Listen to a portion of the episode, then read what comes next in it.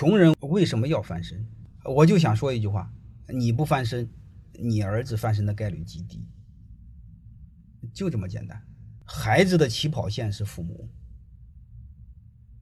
如果你不想让你的孩子过你这样的人生，你只有努力啊，要不然你就别要孩子。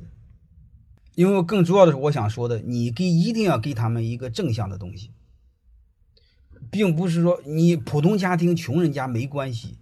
你要给他一个父母很正向、很兢兢业业的在做事儿，这个是我们一定要做的。然后慢慢的他就会做事儿。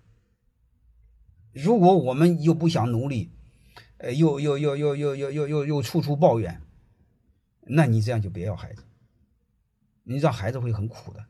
就是你必须给孩子一个正确的基础吧。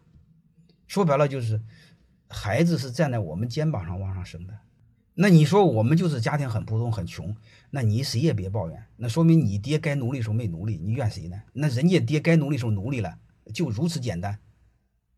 你抱怨的是你爹，如果你不想让你儿子抱怨他爹，你从现在就开始，就如此简单。每一代人一定有一代人的责任，有一代人的使命。你比如我爹的责任，把我从农村，河南农村送到了城里，我的责任。是我把我儿子从城里送到国外，就这么简单。一代人有一代人的责任使命，好吧？我这个就跟你们聊到这儿。